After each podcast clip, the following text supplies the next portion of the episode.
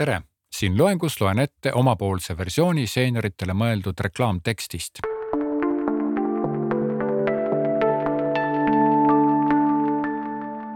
ja see kõlab niimoodi.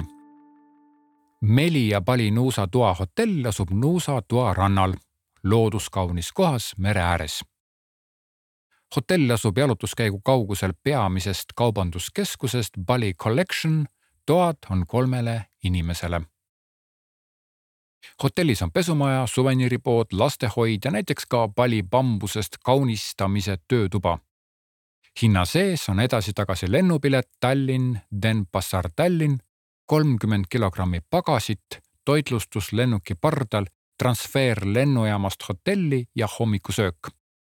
lisaks ka reisiabi oma reisikonsultandilt või kakskümmend neli seitse telefonil kuus, kaks, kuus, kuus, kaks, kuus, kuus selline tekst siis oli, ma pean ütlema, et mulle see ülesanne eriti ei meeldinud aga see on tegelikult väga hea mõtteharjutus just nimelt selle jaoks, et sa saaksid tulevikus äh, õige hoiaku, kui sa hakkad seenioritele reklaamtekste kirjutama.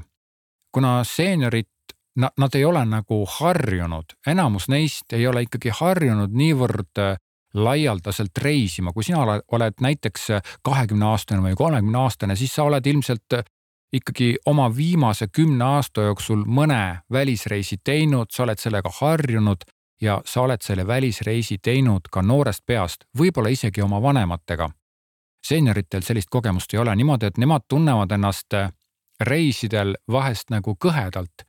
ja sellepärast on hästi oluline anda neile sõnum sellest, et mis kõik olemas on, kuidas ta on hoitud, kuidas on siis reisikorraldaja, temale saab helistada, kusjuures siin on niimoodi, et seal palil ise seda reisi mingit saatjat või seda reisiinimest, ühesõnaga reisi esindajat ei ole.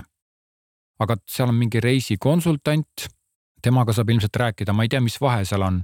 ühesõnaga see, mis on, see tuleb välja tuua, rõhutamaks seda, et reis tundub seeniorile turvaline, mitte et ta ei oleks turvaline, ta kindlasti on turvaline, aga tuleb välja tuua sellised argumendid, mis rõhutavad seda turvatunnet ja seda, et kõik on tehtud, kõik on organiseeritud, kui mingi jama on, saad alati abi küsida. et jääks selline noh, nagu hea tunne, sellepärast et tänapäeval on näiteks ka internet ja seeniorid, nagu ma eelmises loengus mainisin, kasutavad päris hästi internetti ja ilmselt küsivad ka nõu kelleltki sõbrannalt või tütrelt, pojalt, kes on käinud kusagil taolisel reisil, kes oskab ka ilmselt öelda niimoodi, et ta saab seda kõrvalinfot päris palju kätte, aga siin sellel puhul tulebki rääkida just nimelt seda, et kuidas kõik on organiseeritud ja tekitada selle tekstiga turvatunne. nii praegult kõik, edasi saad liikuda järgmisele teemale ja kohtumiseni järgmistes loengutes